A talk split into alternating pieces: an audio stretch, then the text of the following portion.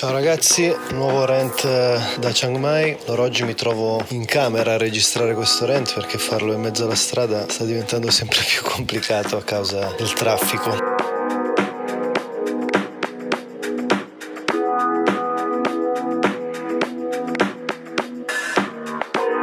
Allora, arriviamo dritto al punto. Oggi volevo parlare di quelle che sono le nostre opzioni nella vita professionale e personale e cercherò di spiegarmi meglio. Partiamo sempre da un presupposto. Qualsiasi cosa decidiamo di fare, qualsiasi azione scegliamo di intraprendere, abbiamo sempre una duplice opzione. Ci troviamo sempre di fronte a un bivio. Il bivio o il binomio sta nello scegliere tra il difendersi o l'offendere. E attenzione, voglio essere molto chiaro su questo concetto concetto. Difendersi significa trovare scuse, trovare giustificazioni, autolimitarsi, cercare costantemente di trovare una motivazione per non fare un qualcosa che possa portare a un cambiamento, che possa portare a migliorare la nostra condizione di vita, che possa portare a migliorare il nostro quotidiano, la nostra condizione professionale, la nostra carriera, le nostre relazioni interpersonali. Quindi prima opzione, opzione dello stare, dell'essere difensivi, dello stare sulla difensiva. Seconda opzione, offendere. Offendere in questo caso non significa rivolgere parole negative verso qualcuno, ma significa semplicemente attaccare. Quindi per attaccare cosa intendo? Cerchiamo di concepirlo in maniera pratica e non sotto un profilo negativo. Quindi attaccare significa trovare le soluzioni, significa prendere le redini in mano della propria vita, significa capire che c'è sempre una scelta, significa avere il coraggio di smetterla di giustificare pianificarsi e intraprendere delle azioni pratiche e concrete che possano portare a un cambiamento, che possano portare a un'implementazione di quella che è la qualità della nostra vita personale o professionale. Perché ci tengo molto a parlare di questo discorso? Vabbè, innanzitutto questo è un concetto che in psicologia o nella programmazione neurolinguistica, nella PNL, è molto basilare, se ne parla spesso, cioè cerco di per l'appunto trattenermi, nascondermi da quelle che sono le mie responsabilità oppure mi assumo le responsabilità qualità della mia vita e dunque intraprendo una serie di scelte e di conseguenza di azioni che possano portarmi a migliorare. Tra l'altro è un concetto espresso più e più volte dal caro e buon Gary Vee, che per chi non lo conoscesse è un imprenditore, un imprenditore statunitense di origine russa e lui parla spesso di questa cosa e nel mio piccolo devo dire che riscontro spesso questo tipo di esperienza, ossia ricevo spessissimo email, comunicazioni, messaggi sia private, quindi da parte di amici, conoscenti, ma anche da parte di persone che magari mi seguono come voi sui podcast, su YouTube o su altre piattaforme e che mi chiedono per l'appunto quale sia il mindset per potersi migliorare, per poter trasformare la propria vita, per vivere un quotidiano più appagante, per avere delle relazioni più intense, eccetera, eccetera, eccetera, che più ne ha più ne metta. Il concetto, ribadisco, è molto semplice. Nel momento in cui ci rendiamo conto che siamo totalmente, e ribadisco, totalmente responsabili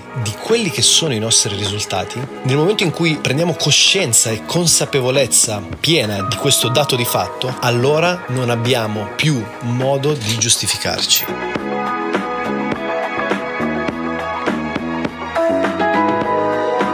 Ragazzi, cambio di contesto per la chiusura del podcast. Quando ho iniziato a registrare il podcast mi trovavo in camera, sempre a Chiang Mai, adesso mi trovo invece nel retro di una lavanderia. Niente, semplicemente per dirvi che se il podcast vi è piaciuto, come sempre condividetelo, commentatelo, magari su iTunes o su Apple Podcast, cercate di divulgare il messaggio il più possibile, mandatemi un DM su Instagram a Giuliano Di Paolo per lasciarmi le vostre impressioni o le vostre richieste. Un grazie speciale speciale come sempre all'amico Gabriele Frascolla che è l'editor audio di questo progetto e noi ci risentiamo prestissimo con la prossima puntata del podcast.